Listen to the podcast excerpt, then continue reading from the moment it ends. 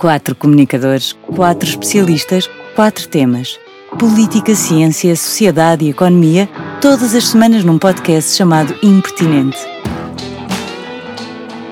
Sejam bem-vindos ao meu Best of do Impertinente 2022. O meu nome é Ana Markle e sou uma das perguntadoras deste podcast, mais concretamente do podcast dedicado aos temas da sociedade. Este Best of refere-se a este ano, se bem que haveria tanto para dizer sobre todos os meus interlocutores ao longo destes últimos dois anos. Foquemos-nos em 2022. Aqui pela cadeira à minha frente passaram vários um, especialistas. Estou-me a lembrar do Miguel Chaves, do Amilcar Correia Correia, mais recentemente da Luísa Lima.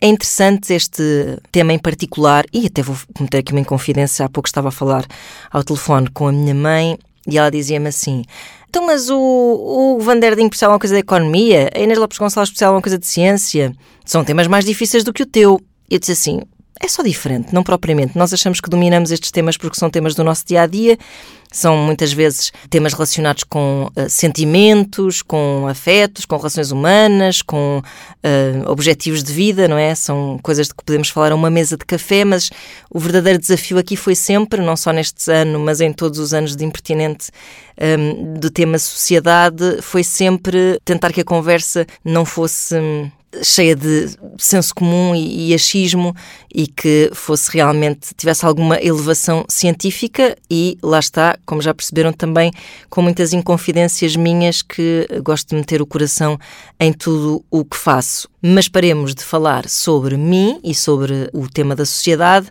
e passo a apresentar então uma escolha dos melhores momentos dos meus arqui-inimigos, ou seja, Pedro Vieira, Inês Lopes Gonçalves e Hugo Van der Ding, dos seus interlocutores nas restantes temáticas ciência, política e economia. No tema da política, escolhi o episódio do Impertinente 72. Procurem-no. Vão ali um, dois, três, quatro. Não, não é, não é preciso procurarem assim. Basta procurarem pelo título. A política também se faz com arte. São dois temas que me dizem bastante, no sentido em que tenho a sensação de que toda a arte faz um statement, ou pelo menos muita dela faz um statement que pode ditar um, não só revoluções interiores de, de, mentalidade, aguçar a nossa capacidade de observação e de reflexão sobre certos temas, como também depois há o outro lado de haver aproveitamento político das manifestações artísticas e de repente, às vezes até alguns artistas, sem serem tidos nem achados, são puxados para passar uma mensagem que não era necessariamente a sua mensagem original, ou então depois também temos aquela coisa de ver uma obra incrível, uma Leni Riefenstahl e pensar, minha nossa, que horror, o que é que se estava a passar por detrás de tudo isto e quão conflituoso para nós também é fazer essa apreciação. Portanto, ouçam, é a minha sugestão, a política também se faz com arte. Ora, Há muito que poderíamos dizer, de facto, sobre a política, a arte, a arte e a política, mas há, uh, do ponto de vista da política, uh, uma figura que é uma, uma tradição até mais anglo-saxónica, embora não seja exclusivamente, que é esta ideia dos public intellectuals. Um, em português, como poderíamos dizer isto, intelectuais públicos, não soa bem. Acho que sim, não sou, é um bocado estranho, não, não é? muito natural, não, mas... E em particular, duas grandes figuras, uh, Mark Twain e George Orwell, e eu queria só aqui um, fazer aqui esta pequena referência. Uh, eu acho que talvez uh, a entrada, o início de um livro mais extraordinário que eu, que eu conheço é uh, o 1984 do George Orwell, porque na primeira frase nós percebemos logo que aquilo está tudo, que aquilo é tudo estranhíssimo, ou como se diz uh, mais para o sul de Portugal, completamente marafado. It was a bright cold day in April and the clocks were striking 13. 13 badaladas. Nós percebemos logo que isto não é normal. É genial. Uh, mas Mark Twain e George Orwell são dois bons exemplos de duas figuras que tiveram uma, um, um civi, uma, uma, uma atuação cívica política sem eles próprios serem políticos. Uhum. E, portanto, são aqui dois bons exemplos. Sim, nós, nós tivemos muita dificuldade. Bem, é o que costuma acontecer, não é? Na preparação dos nossos episódios, tivemos muita dificuldade em escolher figuras, uh, mas, mas esta dimensão do intelectual público achámos que era importante falar dela, até porque hoje em dia a palavra intelectual é muitas vezes usada no espaço público, lá está, quase como um insulto. Há assim um certo assinte em chamar intelectual a alguém. Como quem está fora do mundo do mundo dos outros, do mundo normal, Sim. ou do país real, como se diz muitas vezes. E, portanto, quem é o intelectual é alguém que se julga melhor do que os outros, ou, ou que não tem nada para fazer se não ler. Essa atividade completamente supérflua, como sabemos. Mas, de facto, estas duas figuras, uh, curiosamente, dois praticantes do pseudónimo, uh, o Samuel Langhorne Clemens, vulgo Mark Twain, e o Eric Blair, vulgo George Orwell, são, são figuras absolutamente extraordinárias porque, de facto, foram super políticos e politizados sem nunca terem exercido esse tipo de funções uh, ou sequer terem grande proximidade com, com, com esses mecanismos. Eram dois observadores absolutamente extraordinários e dois. Um, os anglo-saxónios têm, têm uma palavra para, para, para a qual a nossa tradução também não é muito feliz, que são uh, vivisectors que, são, que fazem vivissecção, é como se fossem uns anatomistas da nossa condição humana. E estes dois tipos eram extraordinários com as palavras uh, e com a capacidade que tinham de olhar para o que estava à volta deles e de viverem as vidas dos outros. Uh, para, não estarmos aqui e para falarmos ainda sobre mais algumas coisas e não estar a, estender sobre a obra deles, está mais do que traduzida em Portugal e está disponível de todas as maneiras e feitios. Só, só se calhar dar eh, dois exemplos sobre o Mark Twain. Um, aquilo que parecem livros com uma carga relativamente juvenil, os mais famosos, Tom Sawyer e Huckleberry Finn, uh, são um pontapé nos queixos da sociedade segregacionista. Ele próprio nasceu no sul dos Estados Unidos e tinha um profundo asco pela segregação eh, desconfiava muito do poder em geral e tinha profundo asco pela segregação que se praticava nos Estados Parece Unidos. Parece-me um bom princípio. Acho que é um bom princípio bastante razoável. E usava, às vezes, na confrontação direta com os políticos, a sátira e o escárnio, e nestes dois livros, com uma leveza e até de, uma maneira uh, até relativamente lateral, uh, falava sobre os problemas gravíssimos da sociedade norte-americana da altura. Também escreveu outra coisa de que já falámos no episódio anterior, sobre a África, o solilóquio do rei Leopoldo, que volta a deixar a sugestão. Uh, o narrador é o próprio rei Leopoldo, o rei dos belgas, que tomou para si o Congo e, e que usou como fonte de riqueza e como inferno, uh, inferno pessoal, aquilo que ele acabou por provocar no continente africano. George Orwell nasce numa colónia eh, britânica, nasce na Índia, acaba por ir para a Inglaterra muito cedo, mas depois vai prestar uh, serviço, não sei se pode chamar de serviço militar, era mais um polícia na Birmânia, é na Birmânia que escreve, aliás, o primeiro romance, também está traduzido em português, uh, as crónicas birmanesas, uh, e torna sobretudo um observador muito atento, não só da sociedade colonial britânica, mas do exercício dos poderes, quando volta ao continente europeu, escreve livros extraordinários, na penúria em Paris e Londres, em que observa a condição das classes baixas nessas duas grandes metrópoles europeias, o caminho para o Wigan Pier, sobre a vida dos mineiros, uh, acaba por ser um combatente de armas na mão, porque percebe o que está em causa na Guerra Civil de Espanha, percebe que não é uma coisa localizada e que acaba por ser uma espécie de ensaio geral para o conflito mundial que aí vinha, e portanto envolve-se uh, nos círculos republicanos.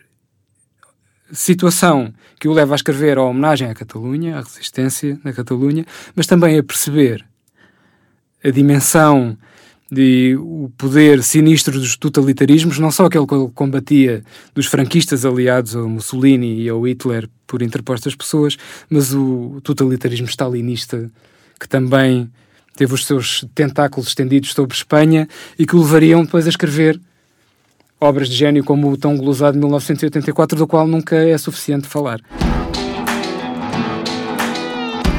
Passemos agora ao tema da economia. Obviamente que a minha atenção foi imediatamente chamada para um episódio cujo tema é transações repugnantes. Até porque, associada à mente perversa de Hugo van der Ding, comecei a pensar, sei lá, que se ia falar de doenças venéreas ou coisa assim. Mas não, transações repugnantes é um assunto muito sério. São aquelas transações vamos lá ver, do submundo, droga, tráfico de armas, hum, tráfico de órgãos, barrigas de aluguer, tráfico humano, é uma série de negócios super obscuros, às vezes estão bem tratados e até algo romantizados na ficção, mas que são uh, verdadeiros flagelos na nossa sociedade, para os quais devemos estar muito conscientes e não nos esquecer que por não os vermos propriamente, eles não existem, não é? Por isso, uh, escolhi este episódio, não só porque de facto o nome chamou a atenção para a minha retorcida uh, mente, mas também porque é um tema que interessa a toda a gente transações repugnantes. O que é que são estas transações repugnantes? são transações ou atividades é? uh, que as pessoas querem realizar, portanto, para as quais há compradores e há vendedores uhum. que têm vontade de realizar, mas um, ehm, há outras pessoas que não querem que essas transações se realizem. Isto uh, mesmo não sendo afetadas por essas transações. Essa é uma característica das, destas transações? Essa é uma característica destas transações. Portanto, não há aquilo a que nós, em economia, chamamos custos externos ou externalidades.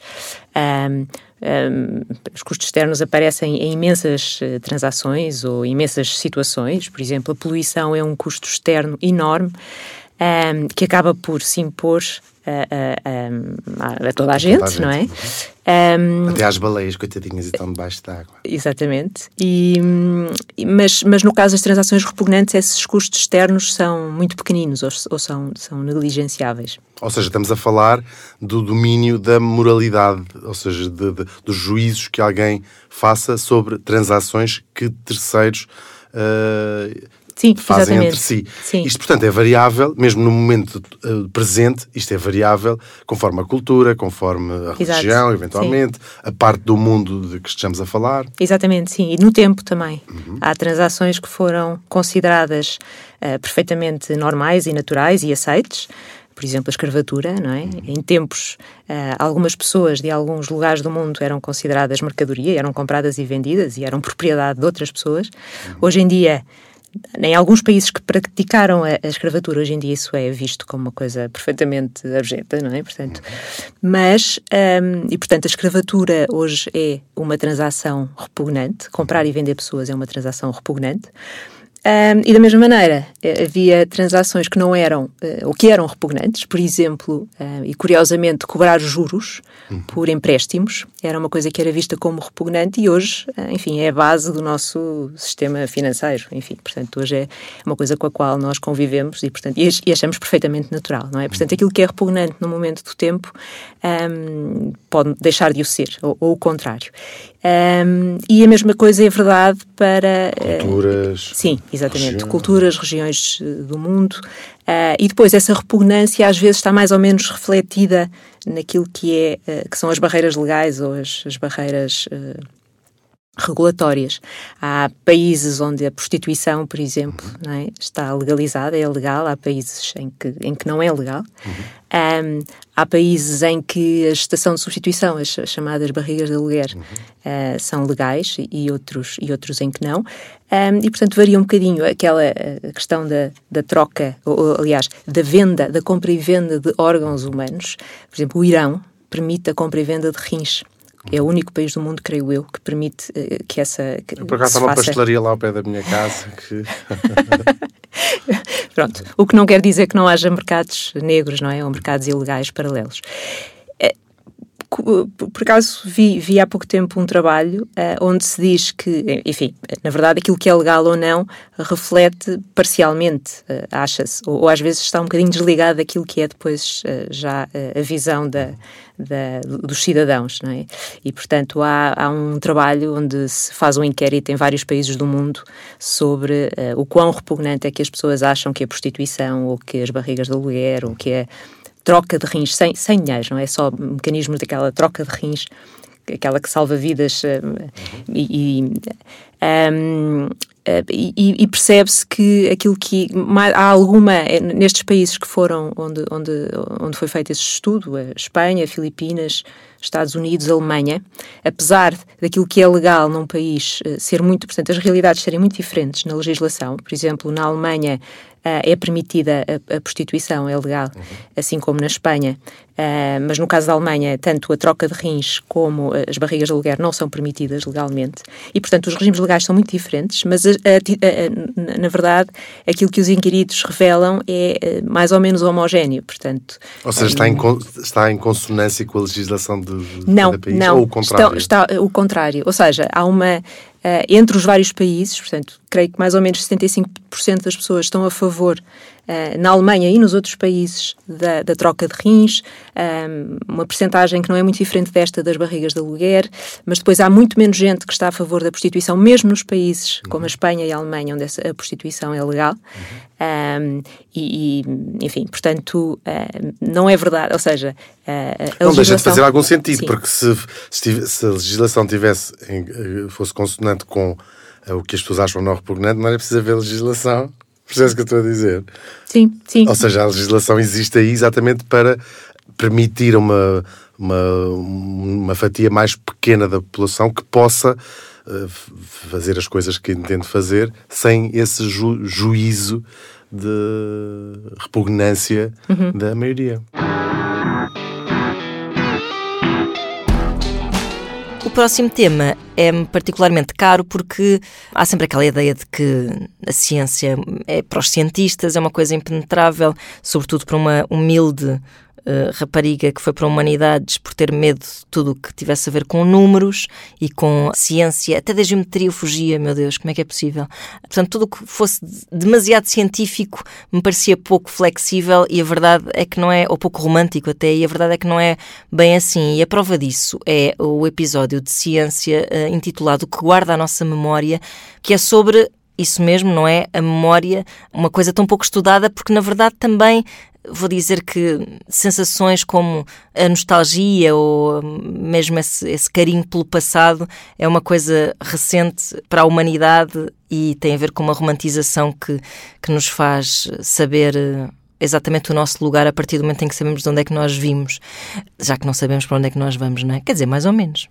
Uh, mas, mas uh, achei super fascinante saber um pouco mais sobre, sobre esta linha condutora da nossa vida, não é? Que nos faz às vezes, por um lado, sofrer imenso por um tempo perdido, mas por outro lado, perceber exatamente de que é que somos feitos, não é? E, e há muitos tipos diferentes de memória e há uh, muitos, muitas formas de a cutucar, não é? Muitos diferentes estímulos que suscitam diferentes memórias. No meu caso, há verdadeiras vertigens, ah, basta sabermos, cheirarmos um perfume, ouvirmos uma música e somos imediatamente transportados para um tempo e isso diz-me mesmo muito e acho que vai dizer a toda a gente, por isso procurem o episódio do tema ciência chamado O que guarda a nossa memória.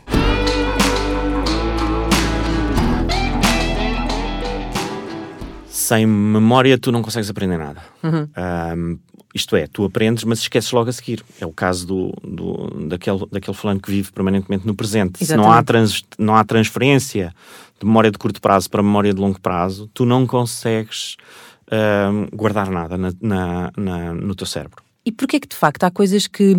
Lá está, se há memórias que parecem ficar muito tempo, até aquelas que nós às vezes não queremos, Sim. e depois há outras que entram e saem. Eu tenho eu, eu, consigo lembrar-me assim, sei lá, não sei quantas coisas que já me disseram não sei quantas vezes e eu continuo a esquecer-me e depois dizem-me outra vez e eu esqueço-me outra vez. Uh, inclusive, se calhar na escola, uh, coisas que eu aprendi para sempre uh, e outras que vou ter que, não sei, ir pesquisar sempre porque elas entram e saem. O quê? Porquê? Não há uma explicação definitiva, mas há, há, há explicações que fazem sentido um, e que têm a ver com o facto de um, fatores externos e internos vão afetar a forma como tu vais consolidar ou não as memórias. Uhum. Um, a atenção que tu estás a dar, o teu estado emocional, se aquilo envolve uma emoção forte ou não, Um, o facto de aquilo encaixar ou não em conhecimento prévio que tu já tens, tudo isso vai afetar a forma como tu acabas ou não por consolidar determinadas memórias. Um, repetir ajuda a consolidar as memórias, porque lá está, tu vais reforçar aquela conexão, a conexão entre os neurónios e, e, e portanto, repetir a memorização ajuda a consolidar. É que assim, de repente estava-me a lembrar da escola. Certo. Uh, é uma emoção forte. Se calhar não. uh, havia conhecimento prévio, também não. Sim. E, portanto, aí vamos, se calhar, pela repetição. Pela repetição é? e pela atenção. Uhum. Um, portanto, tem que haver uma certa motivação para aprender certas coisas, uhum. uh, especialmente aquelas que não são ah, determinantes para a sobrevivência do, do, do indivíduo. Tipo e que saber as civilizações do Egito, no Antigo exemplo, Egito. Não é? Ou, ou okay. decorar a tabuada. Um, essa não, essa parece-me já mais fundamental para, para, para a vida do dia a dia. Hoje em calhar, dia, mas não sim. era, não é? Sim. Quer dizer, é, okay. é, um, é, muito útil, mas não, não, não, era essencial. Mas deixa-me contar-te, houve uma experiência que fizeram com, uh, com pessoas a quem pediram para decorar um conjunto, uma lista de palavras pequeninas uhum.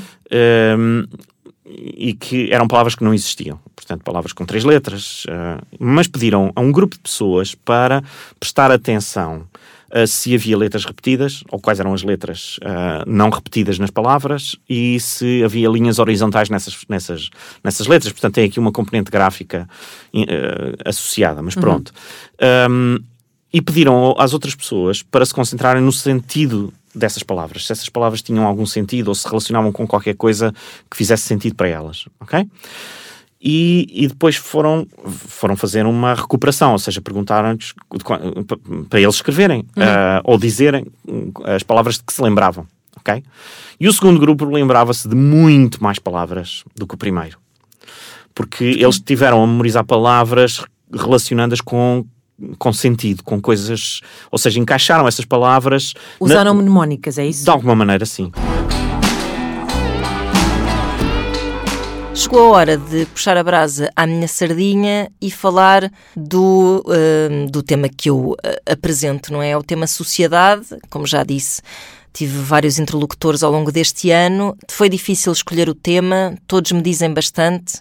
Temos sempre esse cuidado de que haja de facto alguma relação, não é comigo em particular, mas com uh, todos os leigos que nos ouvem e que têm vontade de pensar sobre hum, estas coisas e, escolhi o episódio O Peso dos Outros, o episódio com a Luísa Lima, porque eu acho que este peso dos outros, que não tem nada a ver com o facto de estarmos a chamar gordos a ninguém, deixem-me que faça esta parte, uh, tem a ver com eh, esta, estas expectativas que nos perseguem ao longo da vida e que nos transformam numa coisa que nós não sabemos exatamente se é aquilo que nós somos ou que queríamos ser inicialmente, não é? Quando começamos a, a definir a nossa vida. Acho que isso está presente na forma como nós nos eh, degladiamos às vezes com certos papéis que nos são às vezes que são escolhas nossas, mas que depois o formato é ditado muito pelos outros. E, aliás, começámos esta conversa a falar de maternidade, o que é que é ser uma boa mãe, ou, ou mesmo na adolescência, um, como é que um, cedemos à, à, pressão dos pares, como é que nós um, tentamos ser de alguma forma diferentes e únicos, jogando, fazendo esse malabarismo entre a nossa liberdade e essas expectativas que fazem com que sejamos todos, às vezes que até que tenhamos medo de ser diferentes e que sejamos todos mesmo nas nossas diferenças, somos todos assim relativamente homogéneos e relativamente tépidos e às vezes até relativamente cobardes, porque se calhar gostávamos de usar outra roupa ou ter outra profissão ou. Um, sei lá, sermos mães diferentes, sermos filhos diferentes. É, é, é interessante pensarmos sobre isto porque hum, também aqui procuramos um bocado o que é uh, a nossa essência, se é que isso existe e, e, e, se é que isso não é só um clichê do coaching e etc. Portanto, é um, é um ótimo food for thought, como dizem os estrangeiros, e por isso aconselho-vos a ouvir não só este certo que vamos ouvir a seguir, mas todo o episódio O Peso dos Outros, comigo, Ana Marco e com a Luísa Lima. Eu às vezes até é um bocado pernicioso falar em heroicidade associada a isso, porque às vezes também são pessoas que precisam de muita ajuda, ou seja, no sentido em que é um processo super doloroso, e eu até tinha aqui como exemplo também o momento em que nós começamos a sentir-nos responsáveis pelos nossos pais, e nem é preciso às vezes chegar a um ponto tão extremo como um caso de demência ou de incapacidade física, às vezes é mesmo só o envelhecer leva-nos a isso, a querer uh, controlá-los de alguma forma para, para o seu bem-estar, e, e, esse, e esse volte-face na nossa vida é super doloroso e e implica uma espécie de reflexão e de autoanálise que convém ser bastante bem acompanhada, porque estas pessoas não são aquela ideia de guerreira, mãe guerreira, e guerreira porque conseguiu, e trata dos pais, e é trabalha, não sei o quê. E esta ideia às vezes é super. Eh, ou seja, também é um papel que nos é atribuído de superação e, e força, que às vezes não é bem a realidade. Nós também precisamos, nós que cuidamos, também precisamos de ser cuidados, não é? E as é. pessoas esquecem-se um bocado disso, não é? É, e, estamos a falar destas, destas expectativas, não é? Não só dos, filhos, mas agora a Ana disse muito mais, não é? Uhum. Aquilo que cai por cima de uma do que se espera de uma mulher que trabalha, que tem filhos, uh, que tem pais, Exato. não é? Um, que é suposta ser uma profissional competente uhum. e que é suposta uh, ter um casamento feliz e... São muitos papéis, são muitos papéis para cumprir, muitas expectativas para Manter-se interessante e sexy. Exato, exato, sim, sim. Manter-se responsável e, e, e, bem comportada para, para, para, para ser uma boa mãe uhum. e depois ter tempo para, para os pais e para o resto da família e ainda assim ter tempo para se divertir e sair com os amigos. Pois. Quer dizer, estamos a pensar em dias que têm mais do que 24 horas, claro, não é? Não existem. não existem. Mas onde, onde é que fica a nossa natureza no meio disso, destes processos. Quer dizer, não sei o que é que é a nossa natureza, na verdade, não é? Mas onde é que fica? Porque a sensação é que eu estou sempre a apagar fogos que são uh, ateados pelos outros, na verdade, não é? Tipo, lá vou eu trabalhar de cara alegre, lá vou eu buscar o filho à escola, lá vou eu ter com a minha mãe, lá vou eu. Uh, não sei, não sei onde é que eu fico. Haveria tanto para dizer sobre os restantes episódios desta temporada do Impertinente, mas uh, acho que vou uh, dar-vos a responsabilidade de esmiuçarem todos os episódios e até mesmo das temporadas anteriores, um, onde, por exemplo, no meu caso, tive como interlocutor o Rui Costa Lopes e falámos de coisas super importantes e até tivemos um episódio, até vos aconselho, até tivemos um episódio só a falar de boas sugestões de séries e filmes que, na verdade, são reflexo e originam reflexões acerca de grandes fenómenos uh, sociais. A próxima temporada arranca já no mês que vem, portanto, não chorem. Podem sempre ouvir os antigos e começar a acalentar a ansiedade de ouvir a nova temporada do Impertinente. Adeus e um bom 2023 a todos. Impertinente é um podcast da Fundação Francisco Manuel dos Santos que procura dar respostas às perguntas de todos, contribuindo assim para uma sociedade mais informada. Não perca na próxima sexta-feira um novo Impertinente. Impertinente. Quando há factos, há argumentos.